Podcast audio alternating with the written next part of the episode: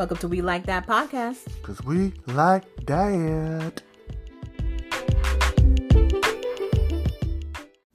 Welcome back to We Like That. Welcome back to We Like That. What a heck of a week. Let's go ahead and jump into We Like That. we like that. Wait, is it that? Is that what it is? That happened. That happened. tell, tell the people what they need to know. Tell them about all the freaks and the geeks. Tell them what's happening in the streets. Tell them about the music that move their body. And entertain all these lottie and dotties. Ha! Rah! It's a very long 80s rap. Thank you. it's like a jungle sometimes. That's almost 30 seconds by itself. It's so long. Anyway, what was happening this week? Uh, first and foremost, I want to shout out PG County cops.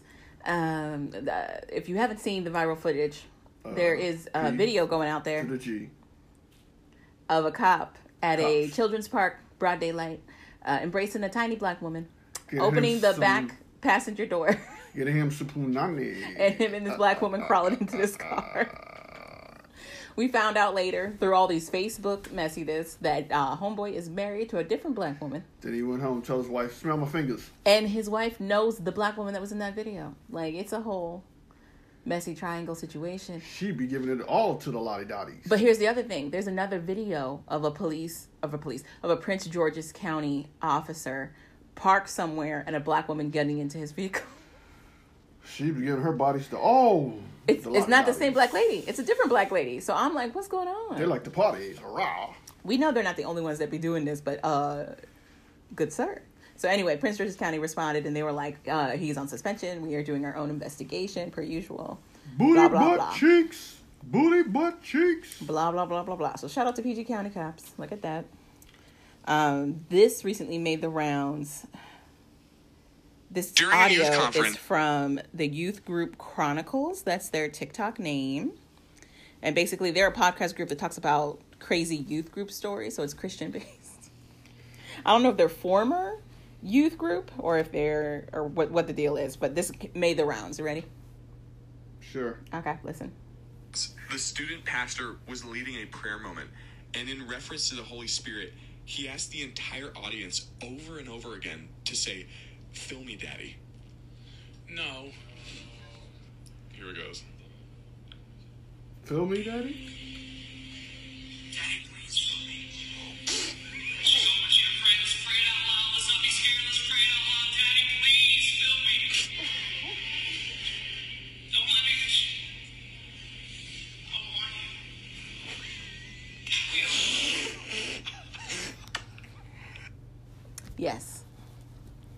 So it's, it's a recording of a youth pastor telling his congregation of children to pray to God and say, Daddy, please fill me.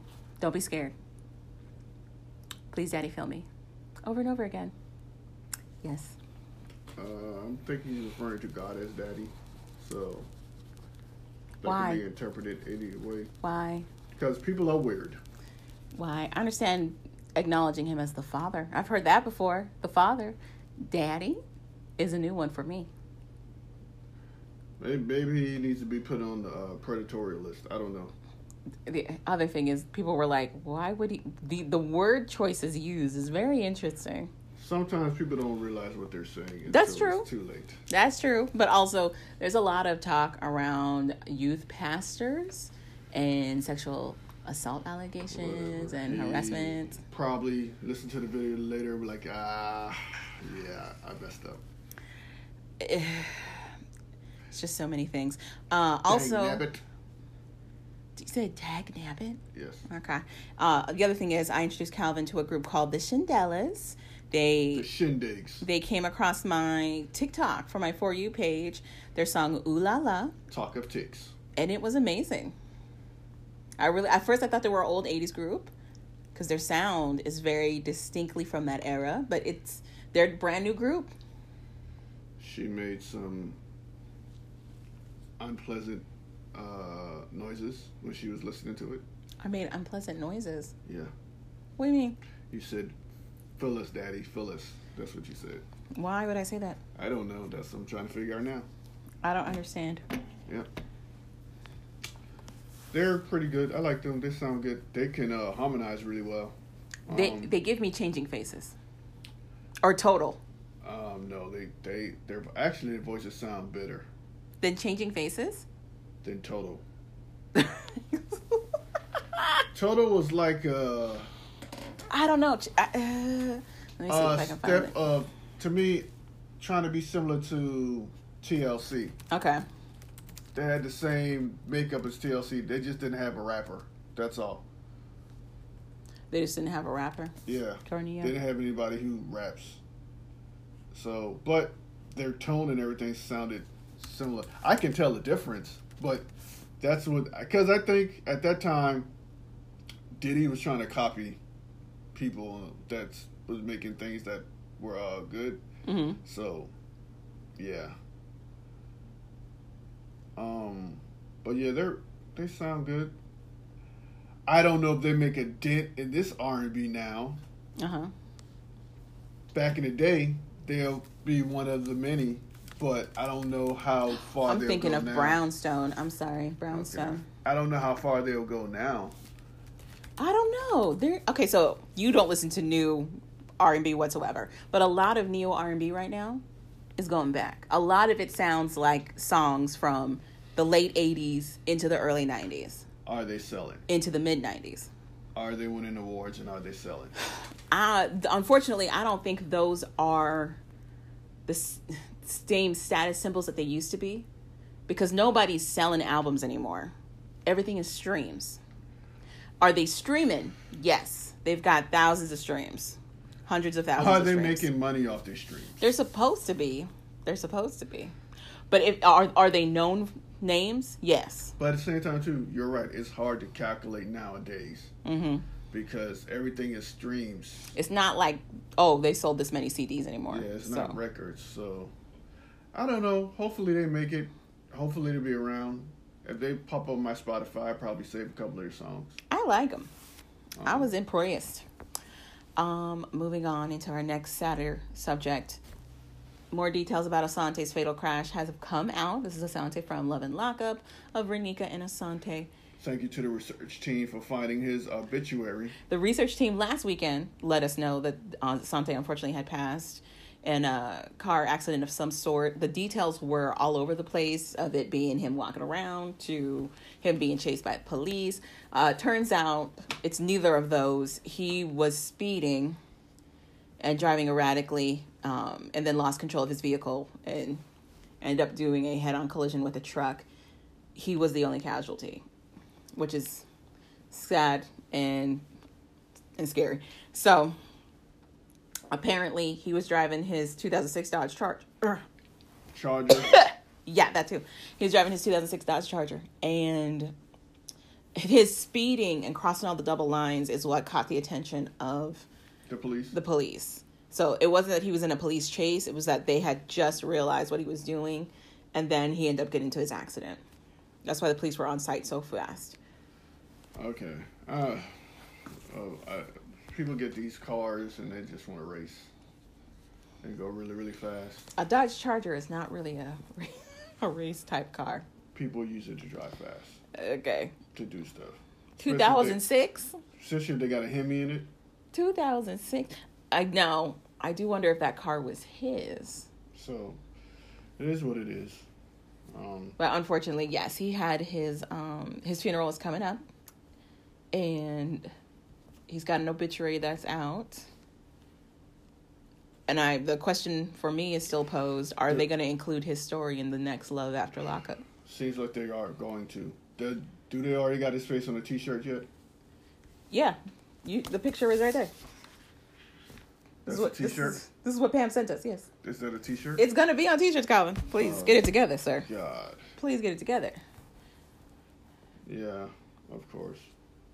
We got to put everything on a T-shirt. That's how that's how we grieve, okay? Okay.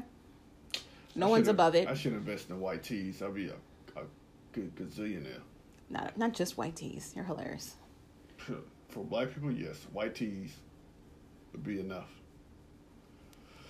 Mm-hmm. Um, anything else? Any other stories that are kind of crazy and bizarre? Oh, I got one. Okay.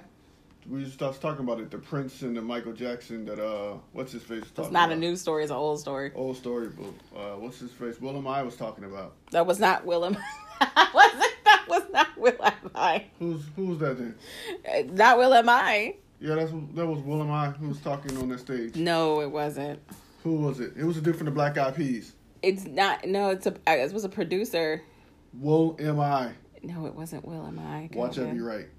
So we're gonna take the time to let her find this, and I'm gonna be right. But she's not gonna tell you. Some people just know. It's so loud. But will.i.am was talking to telling stories about Prince. and Who was he talking to, Calvin? If you know that's will.i.am, who was he talking to? Keke Palmer. to? Interesting. Was I right? That, the yeah, it is Keke Palmer. Uh, sucks to be right. Um, anywho, pretty much he's telling the story of how Prince thought Michael Jackson sabotaged him. And so when that happened, Prince apparently tried to run Michael Jackson over with a car. uh Uh-huh. so what happened was James Brown was having a show and he brought Michael Jackson on stage. Michael Jackson did his thing and he's like told James, "Hey, Prince is on. Prince is here too." So he brought Prince on stage. Prince was doing his thing and then Prince decided to like grab a pole that was on stage that he thought was, I guess, fixed, but it wasn't. He grabbed the pole and fell off the stage. And for some reason, he blamed Michael Jackson for setting him up. So ever since then, Prince hated Michael Jackson's guts.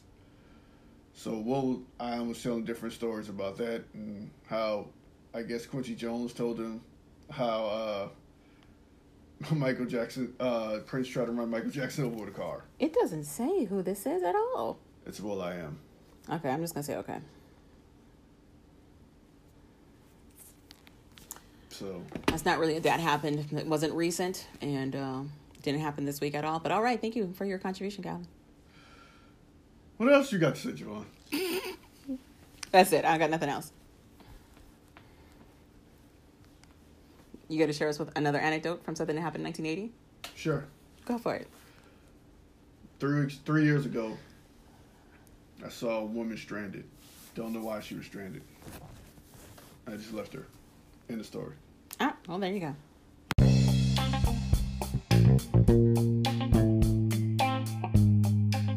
Do you like that? Cause we like that. Listen to us on all podcast platforms, especially Spotify. Interact, do all the things. Cause you know we like that. All right, quick recap of 90 Day Fiance before the 90 days because honestly, I don't know why we keep stringing out these stories. They're not really going anywhere. So, guess we're talking about Gino and Jasmine, your favorite couple. You want to? I want to talk about Christian and Cleo because they had the least going on. Sure. They're not even mentioned in the in the notes because they had so little going on. Sure.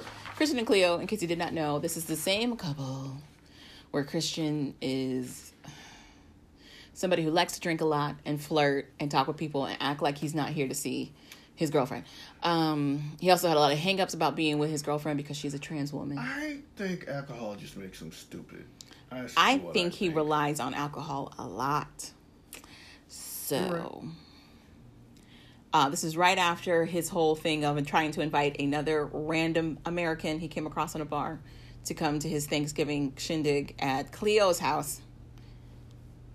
When he told Cleo about it, of course, she was less than enthusiastic about it. And- And just like I bet you that girl was not going to show up, she bet. doesn't show up. She didn't show up. Curse her.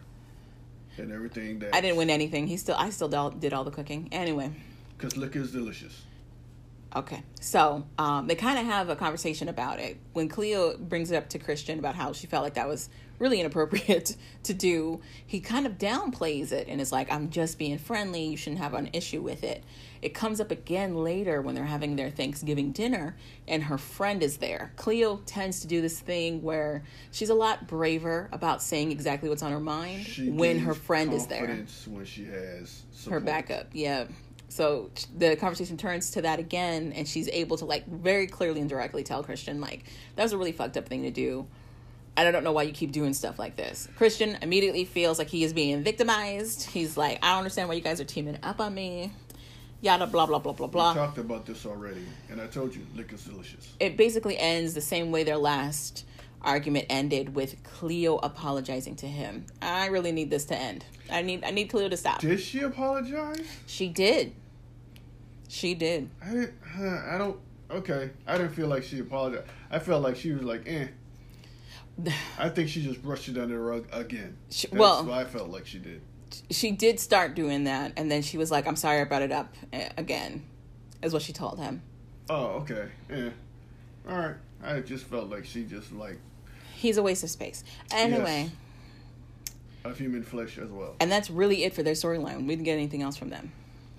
Uh, hopefully, we never get anything else from them. we can so Gino and Jasmine. If you want to move on to Gino and Jasmine, you got big things to talk about. The biggest thing is that they broke up. I could care less about the other stuff that was happening. they did they break up or did they just take a pause? As of this episode, supposedly, allegedly, allegedly, they are broken up. So they got into a big argument, and then Jasmine tells Gino, "I don't feel loved. The- I don't feel appreciated. The I don't feel like." You got to tell them where the argument is about, Calvin. That's what you can't just say they had one. Okay. Then you tell them the argument's about. You, you can tell them. I don't know the argument. Oh my gosh. The argument was from the conversation they were having in front of the producers about whether or not he was going to prioritize Jasmine over his family. If she was going to be the most important person in his life. And he kept saying, it's going to be my family, and then it'll be you after we're married. Here's the after thing. we're married. This is the same argument they've been having the whole time we've been on this damn show. So I'm, true. I'm tired of telling the people the same problems they're having. Well, it's not the same one because they, the fights they had be- beyond that was her trying to get her visa and him dragging his feet on that. And then before that, it was him accusing her of spending all of his money and her being like, You got me fired. So, yeah, I am spending your money. so, So- Pretty much, she goes. Uh, I don't feel like it's worth it to leave all my love behind wow. in Panama. That's how she said it. She stunted. okay. To go to the United States with you, a person who doesn't love me, I'm breaking up with you. You don't have to read this note for note. You can go. And that's why I was fucking my ex the whole time. He has better sex than you. His penis is better. That was from the previous episode. She didn't, she didn't say anything. The new one. It sounded like it was the same damn thing. It was also a know. short segment. It's her. It's right after their blowout fight in whatever the recording space they Oh, were in. And then she comes out and says, I just made it up. I didn't happen. You just made me so angry, Gino, that I said it. Did she say that? She said she made it up. Yeah. Oh, She okay. said, I made it up. You made me so angry, Gino. That's why I said that. To hurt you. I want you to feel like I feel. They, um, but what stood out to me was her telling him, "I'm serious this time. Get get your things and leave." No, she's not. Listen, Well. this, they break up to make up. True I think this is a, their little way to have their uh, little uh, drama. uh, sexual whatever, I don't know. Whatever. I guess that this is what turns them I on. don't, I don't know what these hand gestures mean. Yeah, this is what turns them on, I guess. To get really uh, angry with each other, I hope just not. to make up. it's incredibly i find it interesting that we're in this day and age where people are a lot more cognizant about what's healthy and what's not healthy in a relationship in terms of communication and mental health however it has not changed any actions we're still like and i'm gonna stick with it though Whatever. so Bye, Jasmine and Gino. You're dismissed. we it'll be a, matter of time before we see them at that reunion special They'll we talk about misha and nicola They're always back. Yeah. you want to kick it off Um. you want me to kick it off So apparently they just went to putting on uh, mud on each other, because after the family meeting, she finds out her, his family doesn't have a problem with her. It's probably him. Which I don't think it's him. I just don't think his family likes him, nor does he talk to his family like that. I think it's that part. I don't think he talks to his family like that. So I think he's taking the seriousness of like when he was a teenager and the expectations that were required at that point Which was 60 years ago. to how old he is now. Apparently he's 46. I thought he was in his 50s. I'm sorry, I thought he was like 60 something. He's 46. Oh, so that's I thought he was much older. oh, that's messed up all the things we've been saying. But anyway, That's really jacked up. um it's it's off of that misha had a whole conversation with him in the previous episode where he was very rude to his friend the waitress at the restaurant um where he he was saying it wasn't him either and he's going to try to move forward to show misha how romantic he is cut to them being at the beach somewhere a beautiful beach and he is trying to seductively put all this mud on I her I don't think he's trying to put on the mud seductively. I think he was just putting it on her. He was he was spackling it on her like she was a wall and this was paint. Like it was it was very very rough and harsh. I think if she said, "Can you massage the mud on me?" I think he'd have done it differently. I don't think he knows how to massage. Misha's his first anything. I don't think he'd know how to do that either. Really, you think he knows how to just? No. Remember Calvin? He was disgusted when people were fraternizing. You really think he knows how to massage somebody? I don't I don't think it'd be that hard to know how to just. I guess, sure. I don't know. Uh-huh. Uh, their videos. I oh, You think he's taken the time to watch hedonistic videos of people being massaged, Calvin? He's Probably. he is a proper Catholic. probably not. Okay. He He's would just- never. He would never. watching The, Those people the don't know of- Jesus, Calvin. He's just watching the Passion of Christ. over Those people don't know Jesus. Okay? Maybe That's if Jesus made a massage video, then he'd watch it. He's just re- rewatching the Ten Commandments. Over and over. The Ben, uh, what's that dude name? The old guy, Charlton Heston. Charlton Heston version, over and over again. He's like, these heathens. Look at this. Look at these heathens. There's a man in, Unbelievable. In Egypt side. They said who'd be the king. Moses. Unbelievable. Anyway. Moses? Who's- So it's it's just a rough go. Um, Misha is constantly being reminded that, oh yes, I am dealing with somebody who does not really know how intimacy works whatsoever. Um, but they still have a nice little time But- together. But that's who. She, I don't understand how she keeps forgetting that. Because Calvin, she was in delusion land. Hello, again. The pr- the precipice of this whole show is that these people have these relationships with people they do not talk to in real life whatsoever. You mean people's delusion is so strong Have- that they tell themselves, Let me rephrase it for you. Have you ever been in an internet relationship at all? At all. That- Have you ever had a girlfriend that was online only that you never saw? "Sure, oh, okay." Since you put it that way, yeah, makes sense. But golly, just like at some point, your delusion should go away. Well, again, but to, to be fair to Misha, she's only been there for like maybe six days at this point, seven. And he hasn't showed any sign of him being, uh, The kind of romantic she wants yeah, to be. a romantic at all. but she's also a woman, and there's this idea that's socially normalized that she can also fix him. You know what I mean? Now, if she said he's not living the Catholic life like she should, I'm like, I don't know if you've been watching, but this dude is above Catholic. She didn't say that at all. more. I'm just saying, I can understand that, but for her to be, the, I don't, I don't. At some point, you just give up hope and be like, it is what it is. But we also got to put into context that this is a fake show. So the show is also going to prompt and script her to say probably the same things over and over again Okay, to come up with storylines for her and me and Nicola. sure, you're right. Because other than that, they really don't have. They storyline. really don't. So, Yeah. but that that's pretty much it for those two. Um, do you want to talk about David or you want to talk about Amanda and Razvan? So David takes. Whatever, or you want to talk about Statler and Dempsey? uh, talk about David. David, Mr. Waterman. Waterman. This is Waterman. David is very nervous because he's going Oh. to propose to Sheila. So now I guess they he takes her out to a nice little dinner Yes. to get ready proposed. And it looks like someone has thrown a bucket of water on him. He is so nervous. He's red in the face. He's just so nervous. And you see him sitting at dinner, and Sheila's watching him. And she's like, You're sweating a lot. What's going on over here? He's literally sweating from his navels. We don't know how bad the sweat is until he like stands up.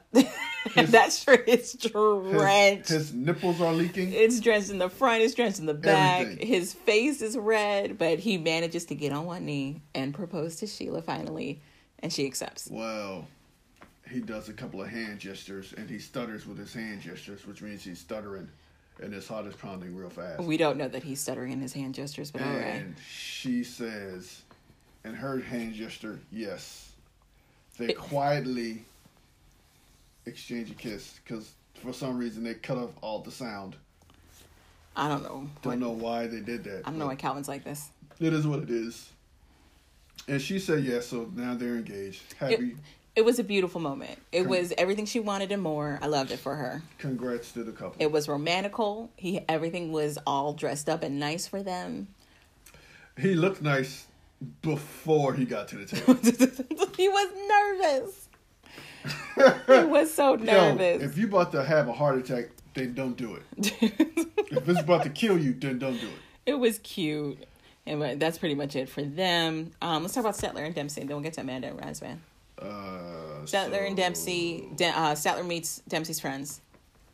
And it goes horribly wrong. I understand being awkward around new people. I'm awkward around new people. I don't like new people. Nah, But she opens up the conversation by saying that she loves sex and she is very sexually experienced. And her friends, Dempsey's friends, are looking at her like, Yeah, this is unprompted. We didn't ask for any of this information. Statler is one thing being nervous. Uh. Statler says weird, awkward shit Yeah. when she's nervous that doesn't make any sense.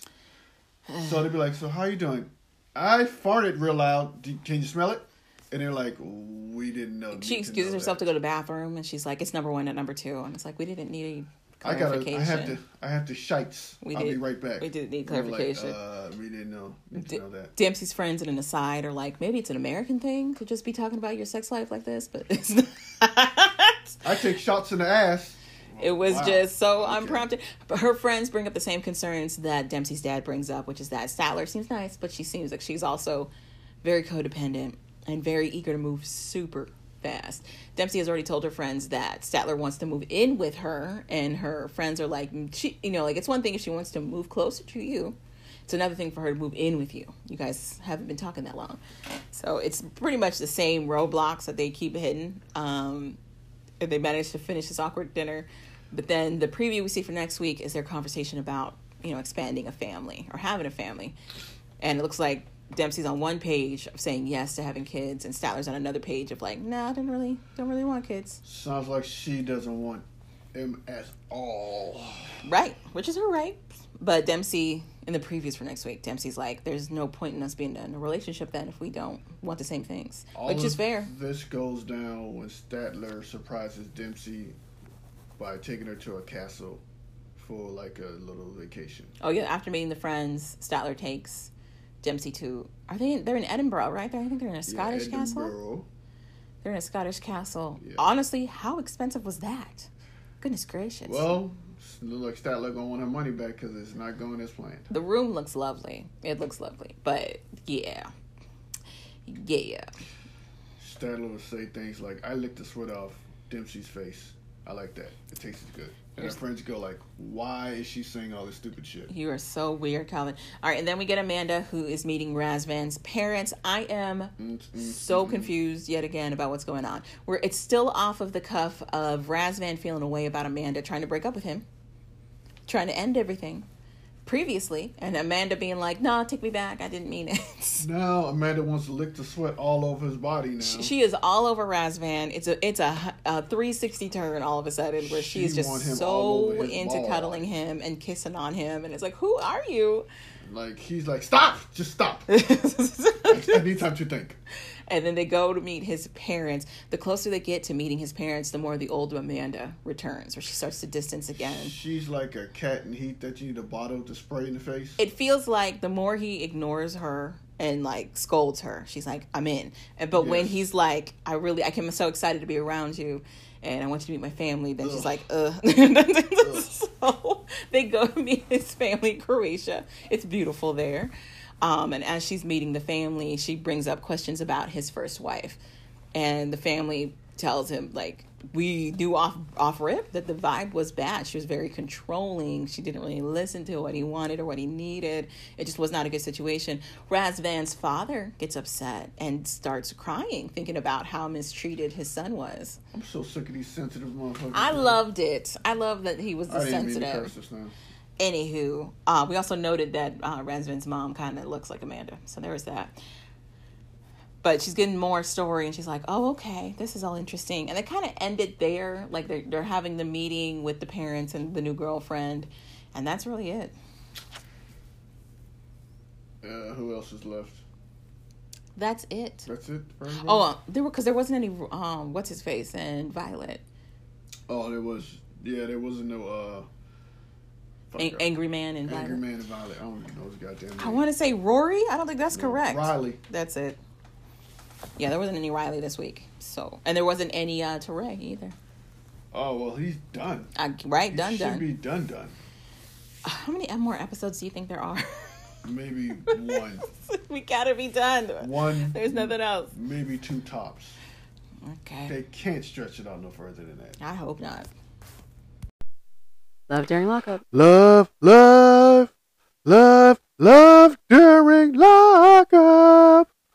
Oh, Asante done got out of jail. He post bail. Got a girlfriend to give half of the money, and Renika gave the other half. What's you looking for? What? Why are we throwing things across the room? Uh, throwing money around your house is good luck. Who came up with that medieval? Maybe it's a Filipino thing. But if you have like loose change, you throw it around the house so that you always have wealth. And you wonder why none of the vacuums work? Why would you vacuum up the money? Because you're vacuuming the floor and you just If you see the money, you just push it to the side. I, I don't see it. So you're telling me you're blindly vacuuming, so then you don't even know if you picked it up. You don't even know if you picked Yeah, it up. Yeah, I do it. Pick it up and the, the vacuum cleaner goes.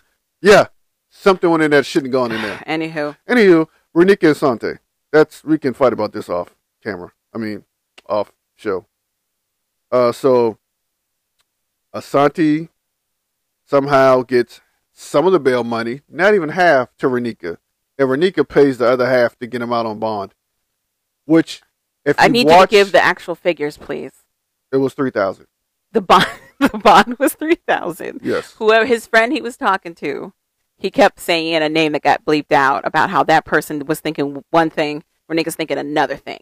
Then he was saying how he was going to get, he that person was thinking Renika was going to pay for the bond.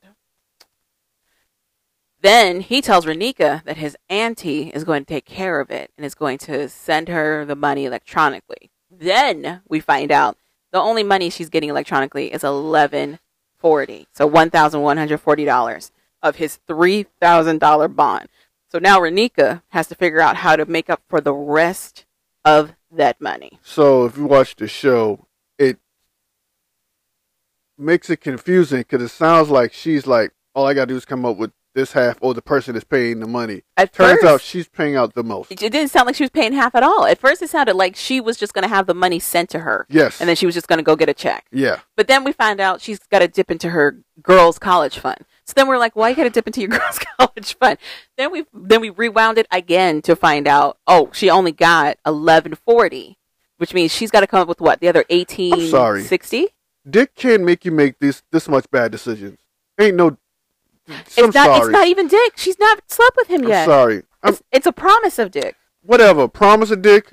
It's promise a promise of it. happiness, life, being with someone can't make you this. I like how Calvin is so shocked. We have been watching Love after lockup, during lockup, all of those, Life after lockup. We've been watching all of those where this is repeated every season. But for whatever reason, Calvin is super No. surprised now. I can get that because there's a those are guys who can't get vagina no other way. Uh uh Remember the girl, um, the white boy she was dating? She used to be a Marine, and she was dating that crazy white boy, Yes. and he got out and he just wanted like bologna and yes. She just wanted Yes. sex.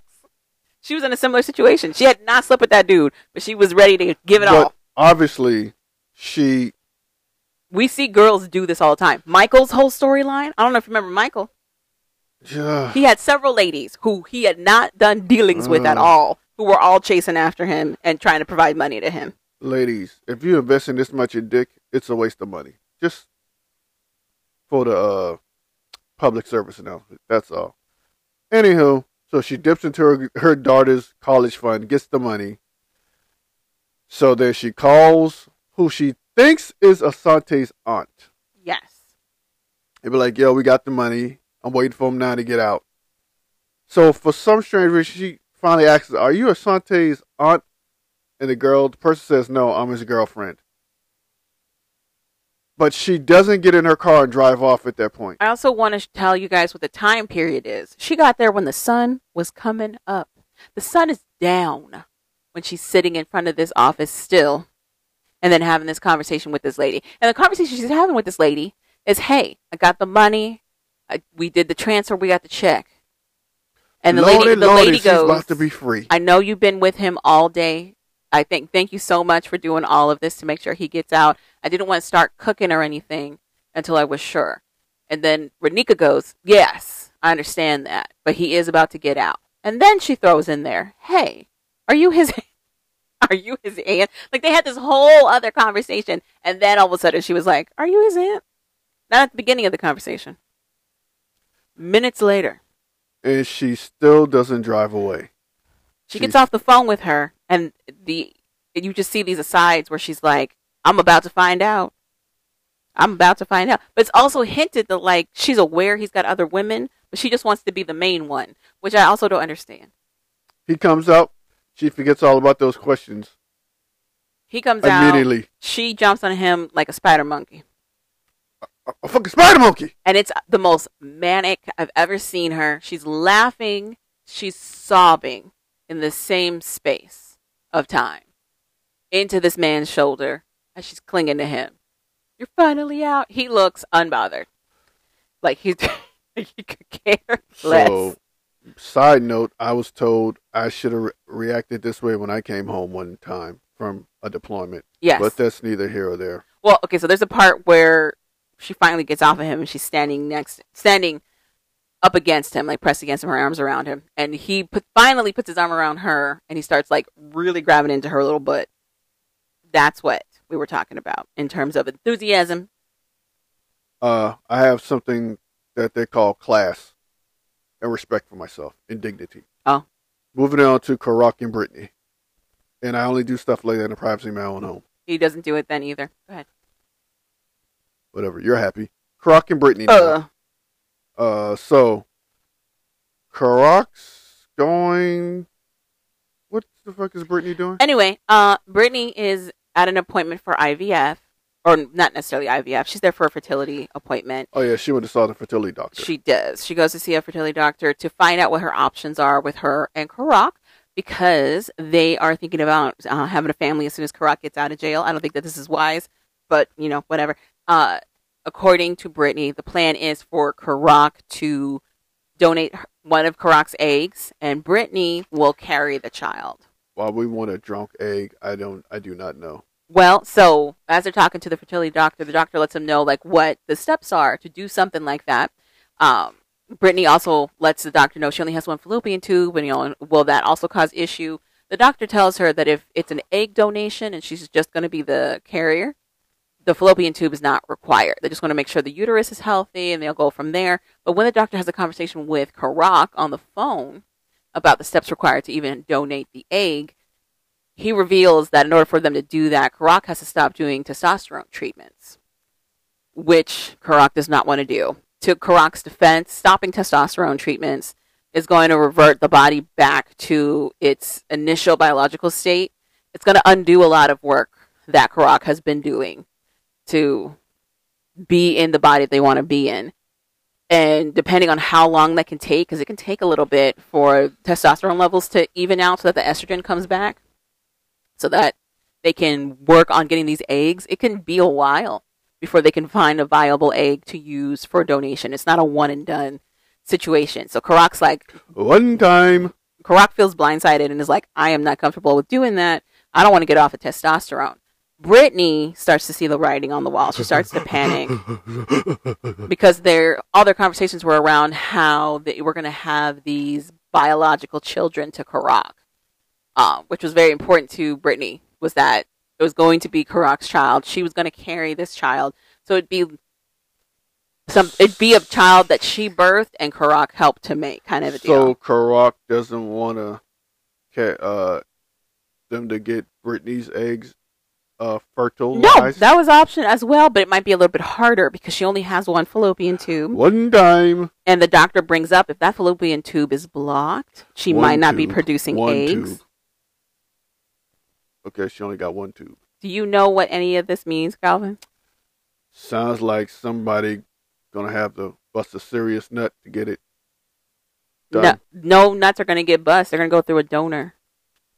Like somebody gonna have to get some juices squeezed into the right time. No, th- I don't think you even care about how that process works. But just know it's a it's a Not in the complicated process for all that to work. Brittany was scared about trying to to go that route in the first place because she doesn't even know if she produces viable eggs at all for that to even work. The biggest thing for Brittany was that she wanted to carry the child. And it's right now it's not looking like that's possible unless Karak changes their mind right now that doesn't look possible. Karak doesn't really seem upset about the fact that it won't be a biological child. Uh, Karak's like we can adopt, but but like Brittany said, Brittany is very upset that she might not be able to carry the child to term. I think Karak wanted to adopt the whole time Oh. and didn't care whether this even happened. Mhm. So Brittany's going to have to figure something out. All I can say is bye, Felicia's. Well, she also has a conversation with Karak about EB. The episode right prior to this was EB and Brittany walking around a store and EB shaking Brittany down, asking her all kinds of questions and basically telling her to her face, I know you're cheating and it's a matter of time until I tell Karak. Meanwhile, Brittany's like, no one been cheating. I don't know what's happening right and now. To need you to call off your dog, EB, because EB be nosy. So she has a conversation with Karak, who's and she's just like, I need you to tell EB to stand down. Like this is this is too much. You he, they're stalking me. He's stalking me. And that's when we found out that's EB's job to stalk. Well, it was a whole question of where does EB have all this free time to watch her so hard all day every day, and that was it. Uh, basically, Karak says EB is their right hand man, their eyes and ears out there in the streets. All she got So they got time. one job, watch you. So You better be living right. Br- Brittany's kind of going through it right now. I, I just feel like it's going to get worse and worse as Karak gets out, but whatever. She's living her worst life right now. Her worst life right now? I don't know about the worst, but she's definitely going through it. How Yeah, about, how about you move your long legs and stop hogging all of this table? I'm about to flip this damn table. She's yelling at me. Uh, so Letitia and Keith. So basically, as you know, Letitia, Keith cussed her ass out about a ring. She got mad, got drunk, then went home, and cause decided to confront Keith's aunt How- about. Are you okay? Huh? Are you all right? Yes, Okay. she's about to confront Keith's aunt, Okay. right? About Keith's aunt telling him about she had an expensive ring on, Sure. and that's pretty much the episode. Okay. Yeah. Well, not the episode, but that's her segment. That's yeah. her segment. Yeah. Well, there's a little, little bit to that. So Keith's aunt has access to all his accounts, and so when things get moved awry, she's been the one handling and taking care of it. Letitia, on the hand, is like that needs to stop because I'm here now. I'm the wife, so I should be taking over that stuff. Eh, not so much, bitch. I'm still here. He's still in jail. We'll we're still keeping eyes on you, so we'll make that determination when it's time for you to be put on stuff. Well, so then Letitia's like, the consensus is that we're going to take his aunt off of all the bank accounts, and it's like I don't know that that's a consensus with Keith. Like that's that's your consensus. I don't know if that's the consensus. like I Keith. said, don't think that's happening. But for now, what we know, because actually this is a season finale.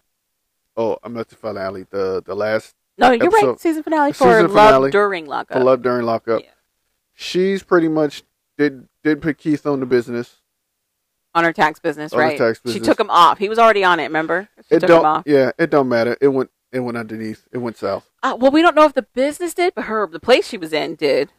So something tanked. That's all we know. So you want to talk about Savannah and Jake? Savannah and Jake. Savannah, when we see Savannah, she's driving in her car to go see Jake. She's in a wedding dress with a veil, This looking like a crazy person. is like just randomly driving around in a wedding dress. I'm he's gonna he's gonna marry me today. She's she's just like I know what he said in the past, but I can I can change that. I can change this. I can convince him because who else would convince him except me? You know what I'm saying? exactly. Is what she's like, and it's like, like girl, he's told you no several times. Don't worry. understand. That no just means not right now.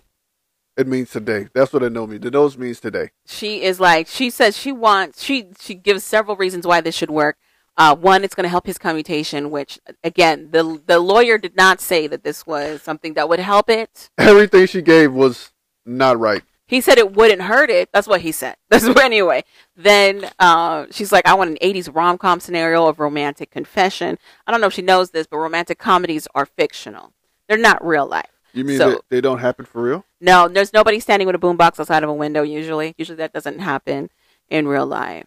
So Yeah. or like Happens running all the through time. airports to stop the plane. Didn't happen to you in high school? no. Happened to me. I just wasn't on a two story on the second story of my house. I was just at my window. Actually, I was at my front door. Why was a man outside your window with a wasn't a boombox? man. It was a girl Why was Why was she outside your window with a boombox? because she was stigmatized. This doesn't make sense. Anyway, but she's like, uh, she loves him and wants to be with him, so she doesn't understand why. Once he sees her in this getup, he's gonna, you know, say no. He's gonna say yes, right? She goes there. She comes right back out. We see her throw that bouquet right out the window. If you don't know, that means it didn't happen. she goes, "I don't need this anymore." he said, Girl. no." what is happening? Basically, she's oh, so the other thing she didn't say at the time, or the show intentionally left out, was that not only was she showing up in this full wedding outfit, she drafted the legal documents for them to get married on paper. This heifer got paperwork. So she showed him the paperwork on top of this outfit and was like, "It's happening today," and he was like, "No, it's not. it's not happening today, girl." What are you doing, you psycho? He calls her on her way back home, and it's nothing but praise. It's about how Here's where we kind of agree and kind of disagree. he calls her on her way home and he's just giving her all these accolades about how beautiful person she is and how he really appreciates her for sticking by him and yada yada blah blah blah how he doesn't want to get married to her while he's in prison because he doesn't want to have another first associated with prison life and that you know he wants to be able to get out stand on his own two feet and take care of them and their future family You know what I noticed? We had a change of heart with Jake. I thought he was a liar and no wanted wanted to be or do a deal with him or anything. And you was like, no, he seems like a nice guy. Seems like you don't think he's a nice guy, and I think he's he's. I still think he's a nice guy. I still think he's a nice guy. He still hasn't lied. He still has not lied. He's been very upfront and honest with her about his expectations.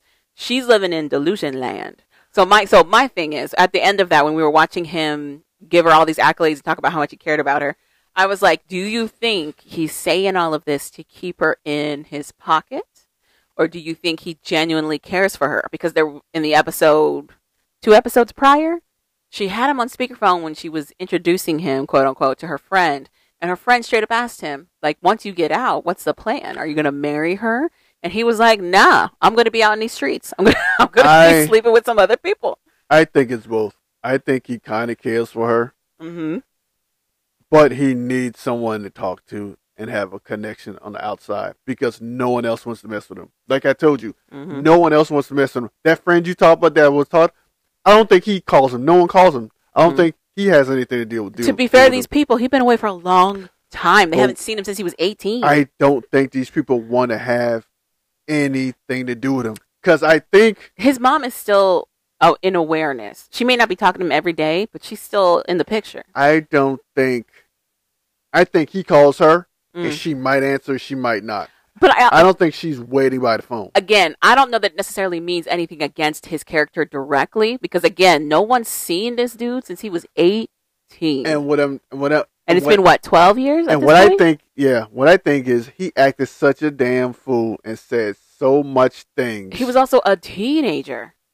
some things you can say that people can forgive. Some things people might not be so easy to forgive. I understand that people can I hold grudges, he but he it's also been 12 years. But I think he said some things that a lot of people can't just get over or just let it go, even though he was a teenager.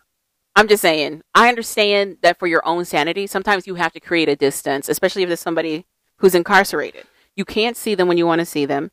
Conversation is going to be stilted. Cause Your life is moving on and theirs is not. Because it seems to me like she's she. It took her this long to realize whatever. She still doesn't realize it. Let's not play. Let's not act like she, all So- of a sudden she now gets it. My thing is, if he had other people to contact or talk to, why not just move on? What if he does have other people he's talking to? That's why I brought up. I don't. Think do you think s- he's just keeping her in the pocket? I, I don't think so. I don't think he does. He didn't grow up with Savannah. I think he could have easily met somebody else online as well. I think he could be talking to more than one person, having met them online, just like how he he met Savannah. But I do think Savannah is the most dedicated to him, I- helping him with his commutation, getting him, giving him money. So I think he's trying to. If he may genuinely care for her, but I also think he's like she is my guarantee. I know if anything else goes wherever it's gonna go, she's gonna be the one that sticks around. So I want to make sure that, that this is copacetic. Agree to disagree. I don't think he got anybody else. I, I don't think he's got so. anybody from his old life, but I he can easily meet other people. Look at Asante; he's got several different people he's talking That's to at the different. same time. I'm not saying you can't be right. I'm just saying if he did, why deal with this headache? She's because a headache, she's a guarantee. but she's a headache. She's a headache, but she's do. I think she's the one doing the most for him. And I guess he's told her all this stuff that he's going to do, and she's like, whatever. So maybe, But yeah. She's stuck around, yeah, yeah, so maybe, yeah, yeah. in my whatever. opinion. So, we'll, but that's all we get from them, because it's going to be a minute. He's he's supposed to be in prison for at, at least till 2024. She's hoping when he gets out in 2024, he's going to propose. Girl, propose to yourself. Have a whole engagement for yourself. You're fine. Andy and Brittany, another couple who's going to be on Love after, After. lockup. So Andy and his son is on the, on his way to pick up Brittany from the prison. Brittany's about to get out. She's about to get her freedom. She's about to be a freeze person. So they get to the hotel where her daughter is waiting for them. They talk casual, exchange pleasantries, and then they go up to their rooms or whatever. hmm Andy's for some reason Andy's son sleep like he's planking. I don't know why. I like how Calvin skipped over everything else. sleeps Andy like talked that. about how his son is the only child that supports him in this relationship. which is a That's lie. that's why his son is coming with him, Barry. His son is just a snitch to tell. It's- All the I information don't to the other necessarily sisters. think it's snitching as much as it is. He's the one that was like, "I'm okay with going." anyway, He's a snitch. because Andy is saying a lot of things that are very concerning to Barry. Like he's like he he sees his dad pulling out all this cash to stuff into a stuffed animal. He's like, "What the heck? What is all this?" He's like, "Well, I told Brittany I'm going to give her twelve hundred in cash." When she gets out, you know, to help her get started, which doesn't make sense because Brittany is going to be living with Andy. So And why? then- exactly? Then- and then he goes snitch to the sisters like, "Hey, Dad's giving this girl." There's more. He he asked his dad, "How much have you spent on Brittany entirely?" And he said six thousand, not including this twelve hundred I'm about to give her. He said, "You don't think that's a lot of money to give somebody who has a drug addiction?" And he goes, "Listen," and he launches into this story about how you know technically everybody has an addiction, including himself. Apparently, I'm a fatty. He's like, I'm a fat guy. I, I'm an emotional eater. Technically, you would think I have an addiction to food, but it's not anything I can't control. Just like Brittany is no longer dealing with that drug stuff. And it's like she is in a prison. She can't, she doesn't have easy access to get the drug stuff. It's going to be a different story when she's out. Anyway, anywho. She's in a confined space to where she can't get drugs. not only that, but this is somebody who's dealing with an addiction, and you know your children had to deal with something like this. and so already. you do have a food addiction. That's why you're fat. Calvin, you're weird. Anyway, um, so yes, Barry calls his sister and is like, "This is what's going on with Dad. This is what he's about to do." And his sister's like, "Uh, it's not going to turn out good."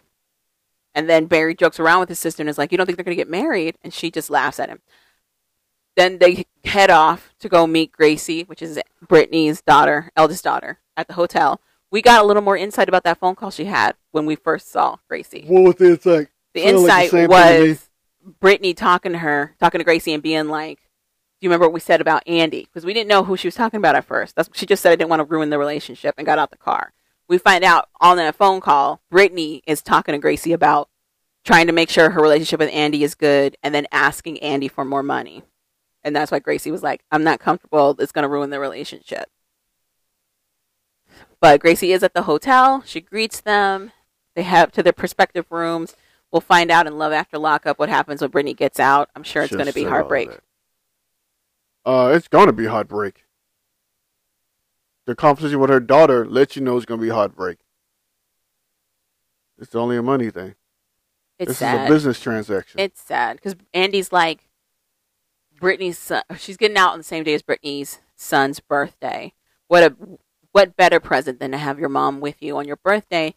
And I'm like, on the one hand, in La La Delusion Land, yeah, that would be lovely. She hasn't seen her kids in two years. I don't know how old her son is, but I'm sure she hasn't been a part of his life this entire time. I don't know how happy of an ending this will be, necessarily, or what these kids have had to go through. I don't know. There, there, there'd be some kind of happy, but might be content too. Uh, don't know. hopefully, it all gets figured out. and probably a little bit of resentment as well. yeah. Hopefully, it gets figured out. We'll find out in Love After Lockup. Then that leaves us with Chris and Jade. So Chris and Jade are having still going over their conversation about her not being on anything and him possibly being able to just kick her to the curb. It really felt like a made up storyline so that they could finish out the season. Yes. Um. So he's like, "No, that's not it. I just said those things because we were talking, and you talk about my family, how they said we needed, I needed a prenup. I was like, no, whatever. So she's like, I need to get a a, a pre post prenup or something.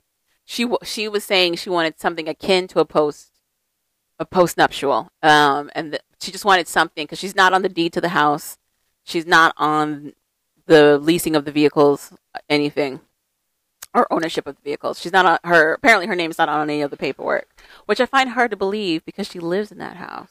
Bitch, you've been driving all the stuff. Driving you've been the the only stuff. one living in the house. You got to be on the insurance to be driving all this stuff. You're not on anything. Um, You're spending all my money.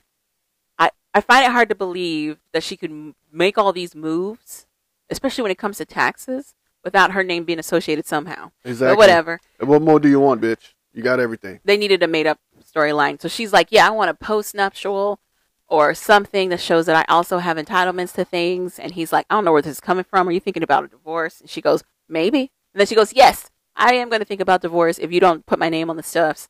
And then he's just like, I don't know where this is coming from. You know, I'm loyal to you. I'm going to take care of you. She does drop that he doesn't want her to work.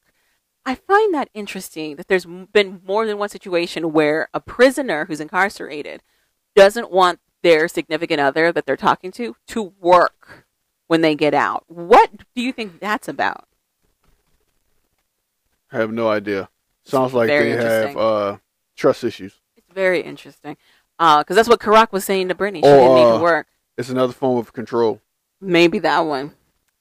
But they end the conversation with Chris being like, "I'm not. You're never going to be in a situation where you're not taken care of." And she goes, "Okay." Look at me using my therapist hat. Control. Oh Lord.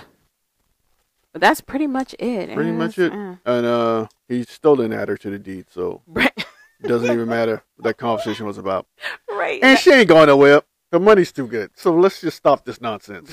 Also, he's not getting out anytime soon. She, he's So- not getting out anytime soon. so she soon. could be sitting there single, married, spending all his money, having a good old time. right. So she's not going anywhere.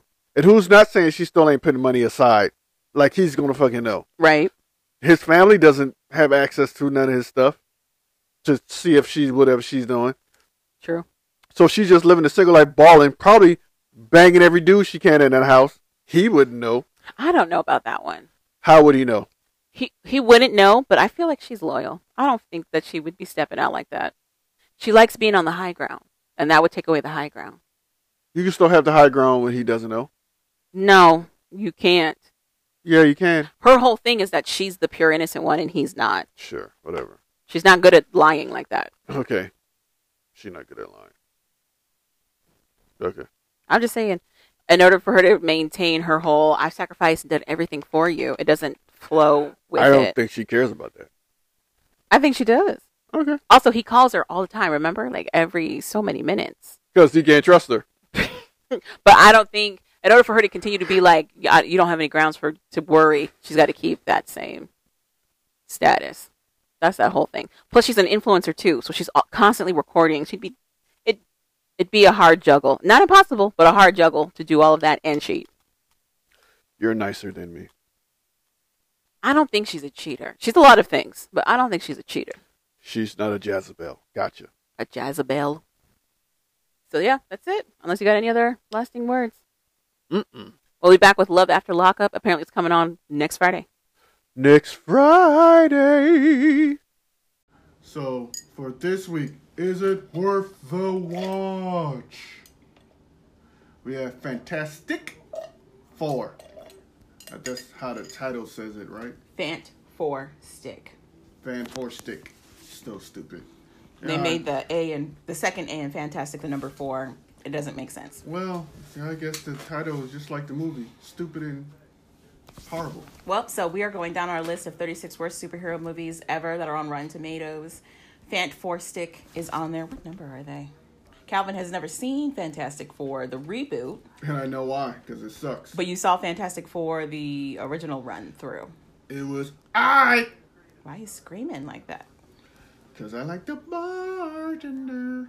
You're so crazy. Where did they put this at? Oh my gosh. Wow. I gotta like crawl up this thing. I think it's a lot higher than I thought. It's number 31 No, it's number six. for the worst ever. Mm-hmm. Uh, It's got a 9% rating. It's debatable. Debatable. Yeah. All right, go ahead. Uh, So- it's, it's still bad. It should still be on the list. But In case no one remembers, back in Six. 2015, uh, 20, I think it's 20th Century Fox was about to lose the rights to Fantastic Four. One of the, uh, I guess, rules in order to keep the the titling away from Marvel was that they had to make so many movies under this title, so many every so many years. They had done their original run with Fantastic Four back in what? Do you remember when? Calvin, early 2000s. I don't know. I'm horrible with dates. horrible with dates. Fantastic Four is 2005, so 10 Wait, wait, years prior. Question. Mm-hmm. So, if Fantastic Four is Marvel, how would Fox have the rights to do it? I thought some other company had the rights to all Marvel project, projects. Characters. Mm. What other company did you think had had had all of those rights? Uh, Paramount or somebody. Paramount? No. Um, so back in the day, Marvel was about to go under the comic book company. Yeah. They sold a bunch of titles to try to stay afloat. It worked. Yeah. They sold some to 21st Century Fox. They sold some to Sony. Okay. And And it was some of their biggest titles. I think they sold it to a couple of other studios, but those studios ended up not doing anything with them. So the rights reverted back to Marvel. They were in not necessarily a battle, but 21st Century Fox and Sony still had the rights to a lot of their characters. That's changed a little bit over over the years. 21st Century got bought out by Disney, so Disney owns all of it now. That's why people are excited for Fantastic Four to see if they get it right, quote unquote. okay. So, 2005 was the origin, original film adaptation for Fantastic Four that actually did pretty well, the first one. Commercially. Re- critically, it didn't do that great, but people really liked going to see it. And then they did the second one, Fantastic Four, like, whatever that one was called, part, part two, whatever that was. That sequel didn't do really well. There's a part two. There's two early Fantastic Fours with the same cast of characters. What was the second movie? It um Kerry Washington's in it. She plays the Thing's girlfriend. Oh yeah, oh yeah, yeah, yeah. Okay, I remember that. I, I, thought think that, Doctor Doom comes back into the picture, but Silver Surfer shows up also. I thought that was the first one. No, that's the second one. Oh yeah, he comes back and he falls for like Sue and tries to help them up with uh, G- Galactus. Yes, Okay, yeah, so that's the second one. okay, Rise of the Silver Surfer, second one. okay. And it's uh, Laurence Fishburne playing the Silver Surfer's voice. Yeah, Laurence Fishburne is the voice, but you know the, the actor that's playing him? No. He's the guy that played um, the fish guy in the Hellboy movies. Oh, okay, Yeah. cool. So anyway, Fantastic Four original came out 2005. Wasn't a critical, uh, what they call it, sweetheart, but it was a commercial success. Sold a lot of seats, a lot of tickets. Then they were about to lose the rights to Fantastic Four, so 21st Century Fox was like, "We need to put out another Fantastic Four movie so we can hang on to it." we got Fantastic Four. Fant Four Stick, and it was a hodgepodge of garbage. for dump. So, in case you don't remember the 2015 reboot of Fantastic Four, they decided to change almost everything. Instead of them all being adults who were already in the scientific community, they're all kids for some reason. We're just supposed to know that they're all interested in science, part of STEM, with the exception of Ben for some reason.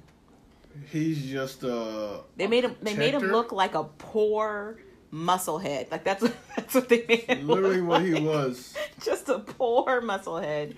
I won't even say a redneck. He was like a Scottish. He wasn't. His mom sounded Scottish as hell. So the guy who plays him is actually Irish, but they were supposed to be from Boston. Okay, yeah, okay. Mm-hmm. Oh, okay. That's why the, the bad, her, his mom had a bad accent. Actually, no, Oyster Bay isn't. That's New York. That's not. They're not. they're supposed to be somewhere poor and in the city. So anyway, Okay. anywho, Sound like New Jersey. the reboot, the reboot. That's that is slanderous.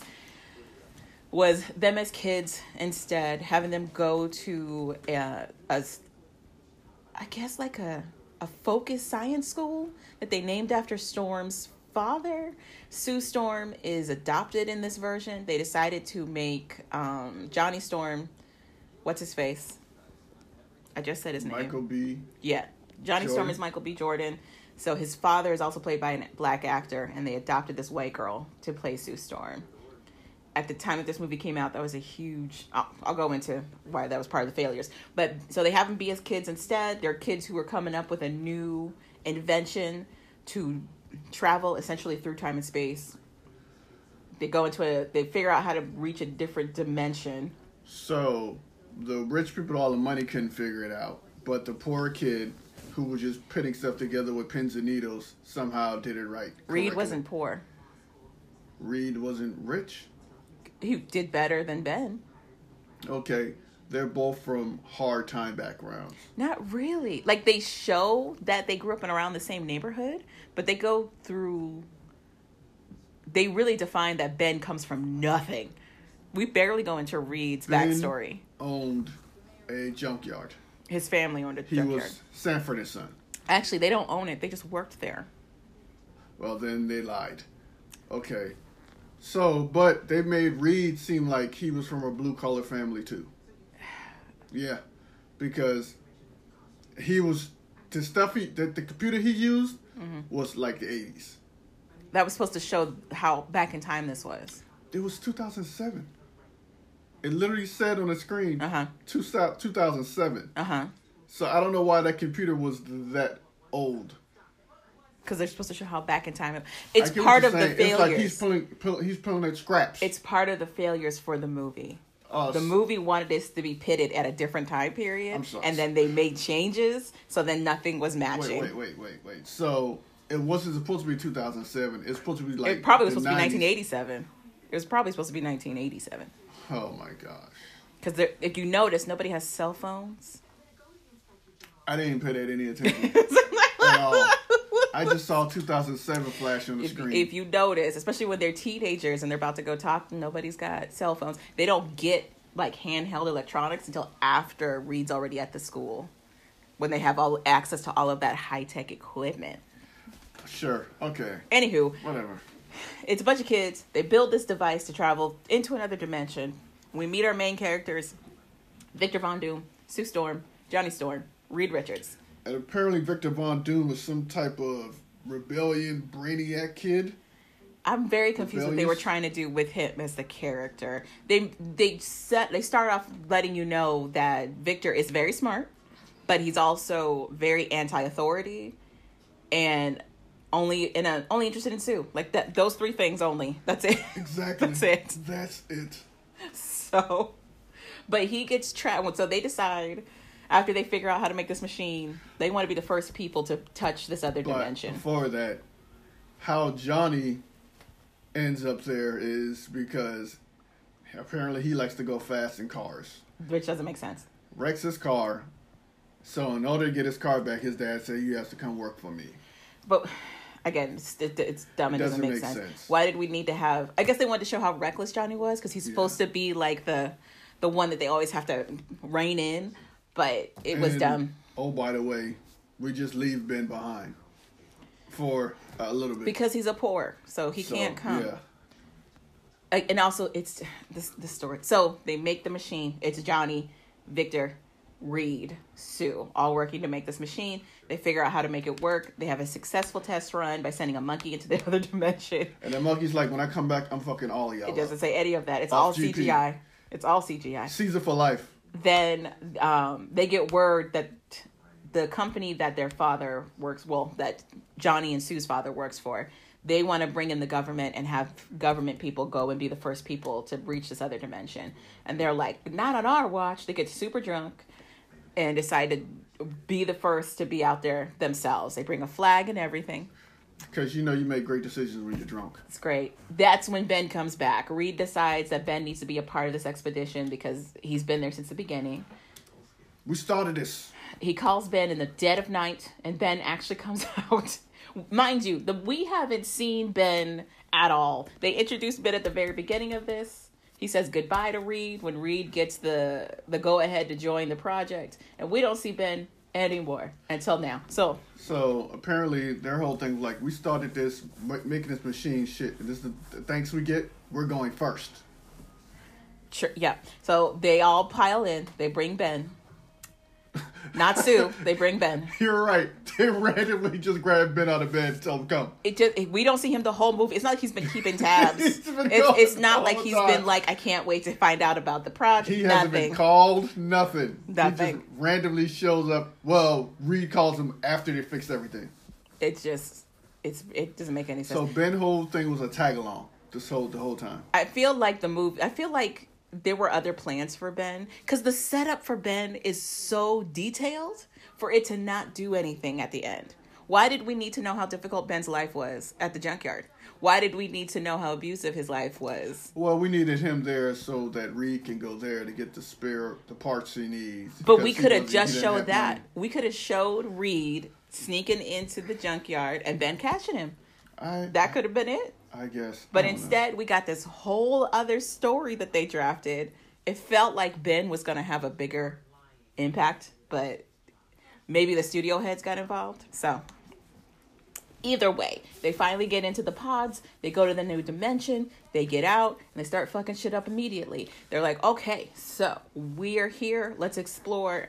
They start making drunk decisions. That's pretty much what. Ben, happened. who's sober, is like, I don't know. I think we should plant this flag and get the fuck back. And they're like, Yes. nah.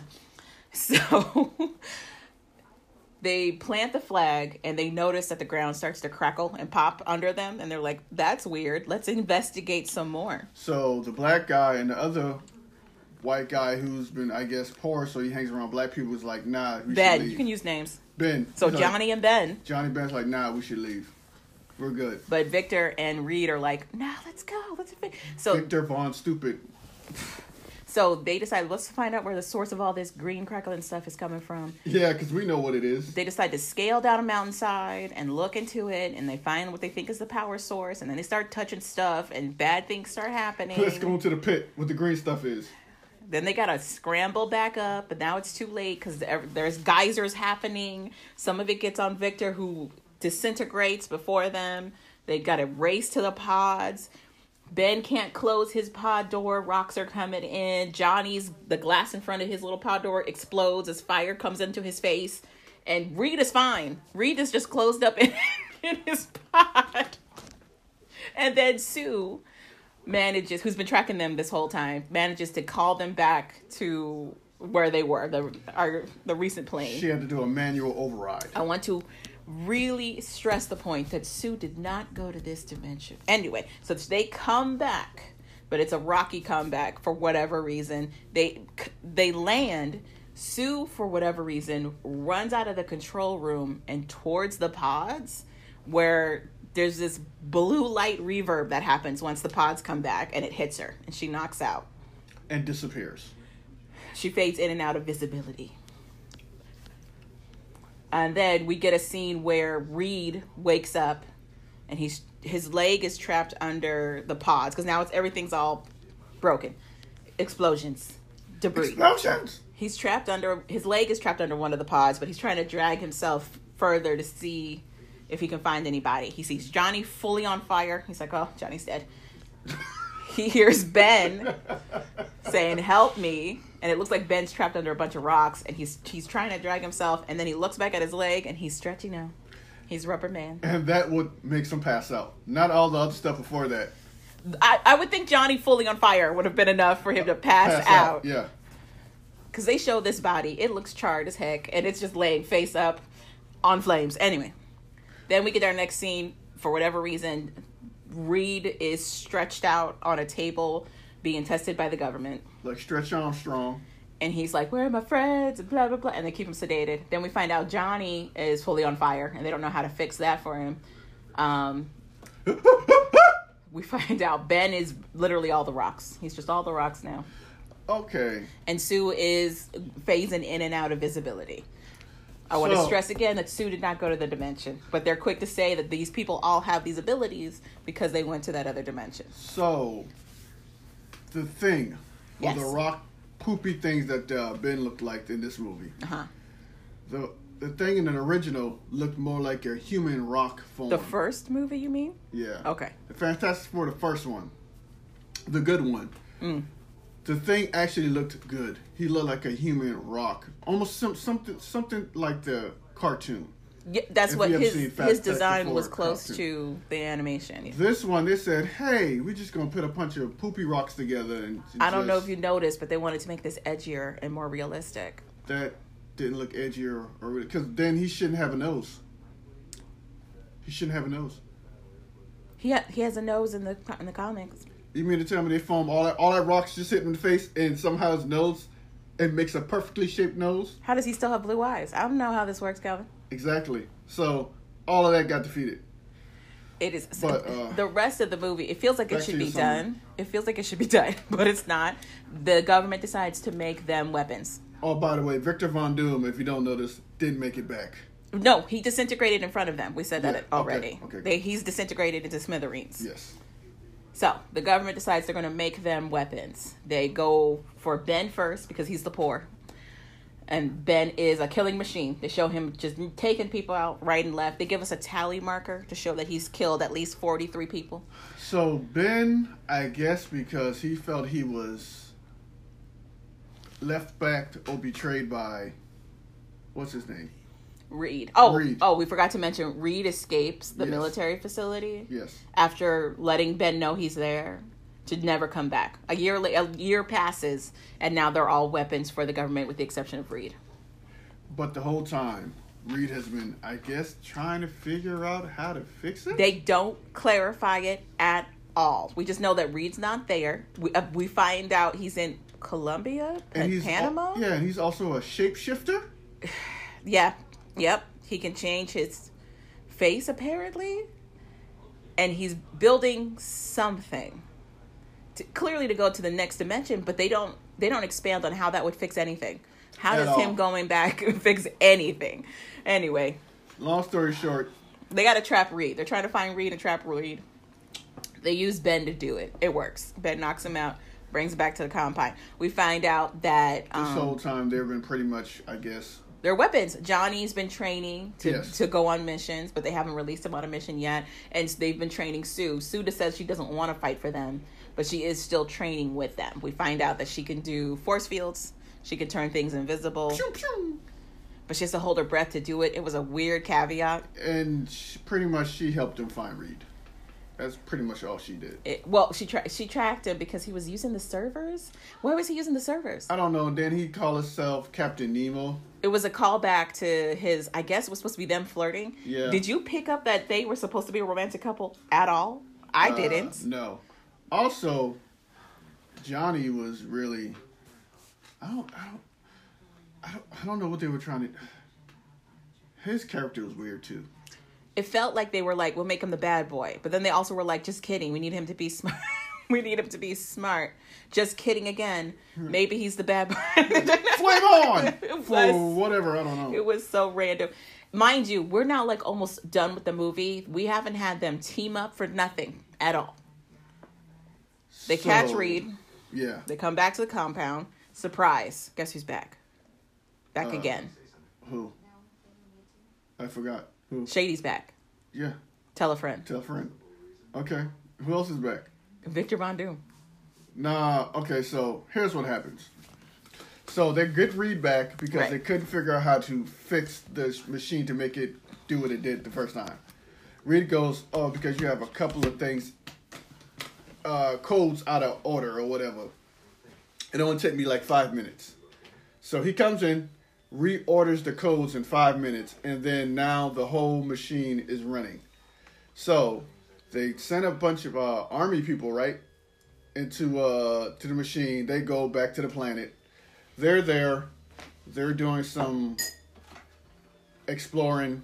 All of a sudden, they get a heat signature walking up. Heat signature walks all the way up, and they're like, "Is it?" And they're like, "Oh my God, it's Victor." So they put him on a stretcher.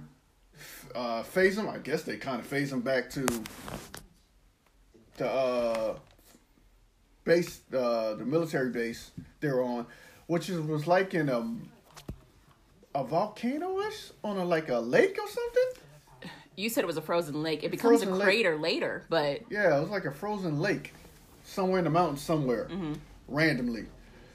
So he, they bring him back. He gets back, and all of a sudden he's not the same guy. He's like, "I'm not gonna let you guys destroy my planet like you're destroying." first of all, he's all metal. He's all metal. And another thing they did better in the first Fantastic Four was Victor Von Doom's suit was way better than this one. It actually looked like the comic book. The first one was based on the comics. The second one was supposed to be a reimagining. Well, they need to un- unimagine it because it sucked. They had to because it failed miserably. So So he comes back and starts killing everybody. And I mean, everybody. He has like telekinesis powers and uh, he's a wizard. he, he controls electricity. He, he does it all, apparently. So he kills everybody, comes back. Their dad tries to stop him. He instantly fry. He also has firepower, fire powers too. he doesn't have fire powers. He combusts that dude. That dude caught on fire. It's part of his telekinesis. He can just so he can, can make people catch on fire. Mm-hmm. Spontaneously combust. Sure, whatever. He makes their their father, well, Johnny's and Sue father, combust. Yes. So he gets back in his contraption and takes back off to his planet. they get there with the father, tell the father, like, you guys need to stick together, stop him, whatever. And all of a sudden he decides to turn the machine into a black hole vortex. He decides to explode the machine, which is going to create a black hole. I think I just said that.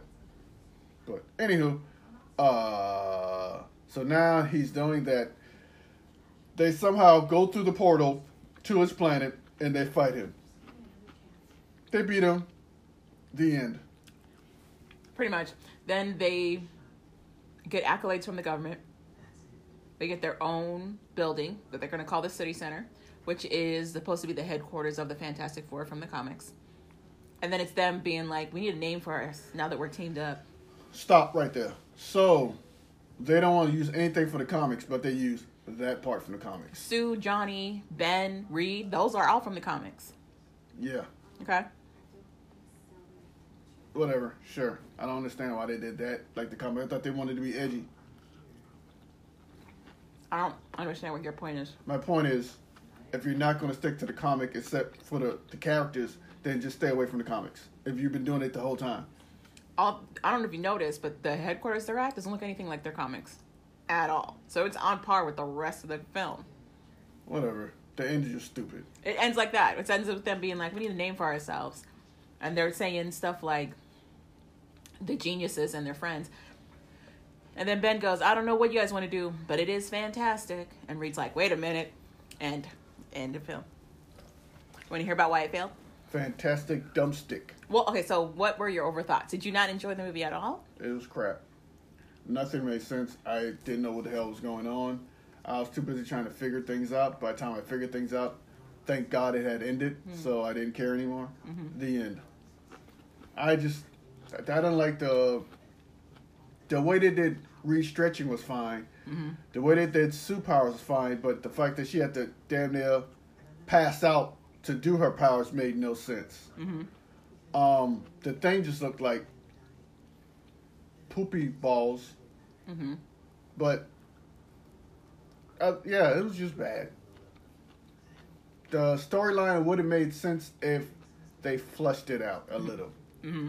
The Victor Von Victor Von Doom doing what he did made no sense, and why he had to get stuck there, and uh, uh, it just didn't make any sense. They just made Victor Von Doom bad to be bad. Like they don't explain. Like Victor Von Doom, comic book wise, is up there as one of the greatest villains of all time because of how diabolical this character is, especially over the years. They didn't do. They didn't do anything with that. and he had money. So it's like they. Yeah, he's known know. as a billionaire. Yeah, so I don't. I don't know. It But in the movie, in this movie, the reboot, he's just a regular kid. Yeah, they did. I don't know. It just didn't make sense. So for me, I felt like if they weren't gonna really harp on the storyline, they could have at least harped on the action, had them team up a lot sooner, had them get these abilities a lot sooner. We didn't need to watch them build this machine for a majority of the movie. They did the majority of the movie was them building the machine. There wasn't even that much action in this movie. Mm-mm. So, Nope. uh, yeah. So what do people say? So, I don't know if you noticed the small details. I don't know if you noticed that um, the girl played Sue, her hair would change every two seconds. It would go from being her real hair to being a hard wig. Because that was that's because they had to do reshoots a lot. Well, I, yeah, I didn't notice that. So Nor did I care. it had a bunch of stuff that went wrong with it, unfortunately. So they had problems with development. Um, I can tell. when they first announced that they were going to reboot it in 2009, that was just two years after the sequel for Rise of the Silver Surfer. Uh, they were going to draw influence from the Ultimate Comics version in order to distinguish it from their first or earlier iterations of it. So they hired this guy named Josh Trank. Who, that's the director of Chronicle that we were talking about Boo. he did a good job with Chronicle, so I thought they probably felt like, okay, here's what we're gonna do. it's gonna be great. nope. So because so the director and the writer had two completely different creative visions for the, the project. That's just the two of them, let alone the studio influence later that had to be put in there. Uh, they were also hired shortly after the Avengers had come out and was so hugely popular. So Marvel is already making a name for themselves, and then Fant4stic has to follow. Ugh. Um, Trank, the dir- director, withheld information from the to, from the writer about meetings with Fox and the studio. To the point where the writer eventually left the project altogether. Other writers would come on board. So that's why it's like a hodgepodge when we're watching it. Like some of the storylines don't feel like they fit or they're going around weird. So there's that. Uh, then they had casting. Um, originally, the director wanted he wanted Michael B. Jordan to come back on, so he worked with Michael B. Jordan on Chronicle. He wanted him to come on as Johnny. He wanted a black actress to play Sue Storm, but the studio said no. But they let him keep Michael B. Jordan. So he eventually gave it to Kate Mara, but that's the girl who plays Sue now. Uh, the actress would later on go on to say that the Fantastic Four was one of her worst experiences on a film, and that the director reportedly took his frustrations out on her. So lovely. Like how? It doesn't say how, but uh, it wasn't a great environment. Uh, Trank also picked Miles Teller, so that's the guy who played uh, Reed Richards, Sure. to play, uh, and they would they also didn't get along. So it was it was a great time. It was a good time on set. Uh, then there were changes made during the filming. So we're already at a rocky start. Their initial decision to do this, who they brought on, those two people not getting along, secret meetings, discussions not being had, clashing with your talent. Okay, we're doing great. So now, um, when they started filming, which was May of 2014, filming only lasted 72 days. Does that seem short to you? No. That seems very short to me. 72 days isn't even six months. Okay. Okay. It don't take long to make a bad movie. I guess that, right? not. I guess it really does. Don't take that long. The studio cut 30 million from their budget, Of course. and the director and the studio were feuding apparently the entire time the filming was So taking that's why there were no action sequence sequences. it was noted the movie did not have an ending. Reshoots were ordered by Fox in January of 2015. When did this movie come out, Calvin? I don't know. The same year, 2015. So they had to do reshoots in Jan early part of that year.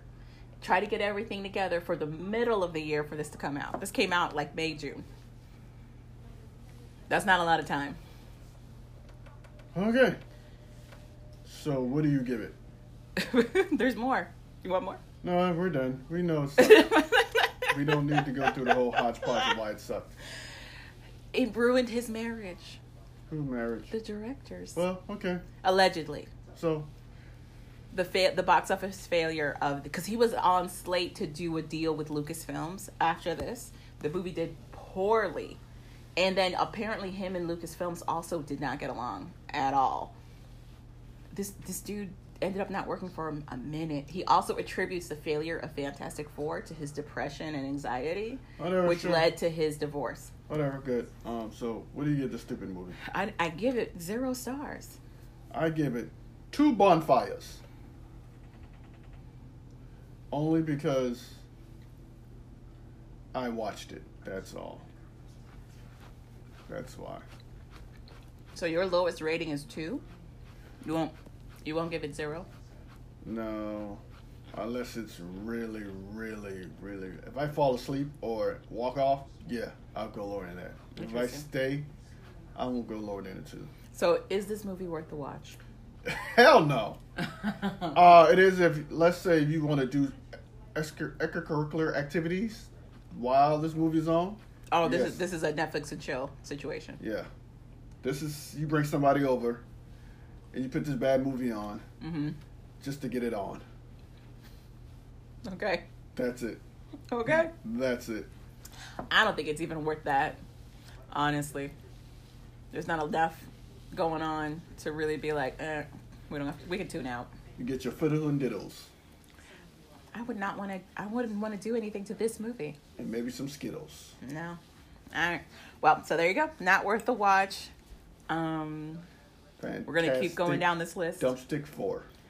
and What's see gonna what be else next? to watch. You know what? Let's give the people the option to pick our next one. Let's see what happens. Okay. But You're gonna give them options, or they just gotta guess Yeah, give what's off the options. list. Give 'em options. give them three options. you give them three options. I don't know what's on the list.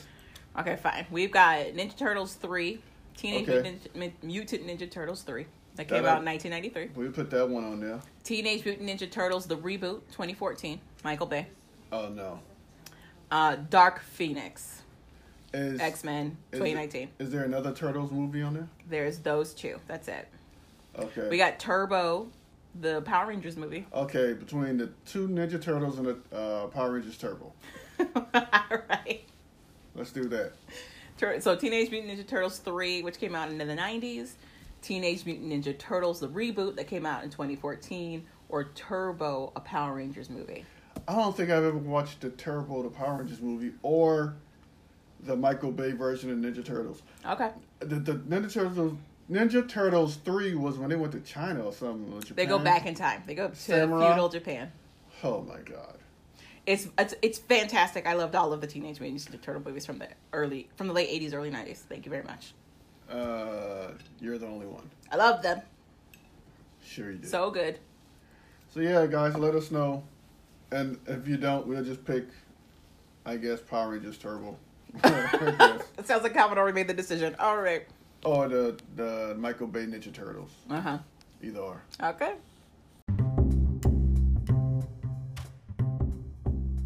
Do you guys know that we have an email account?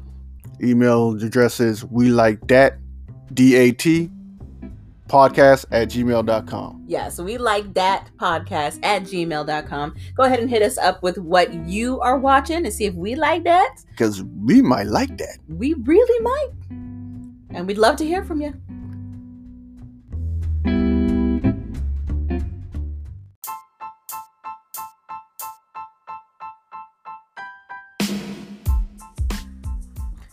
Thank you for listening to We Like That podcast. Because we like that.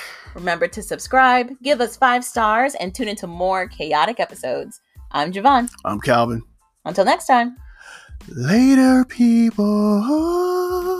Oh, yeah.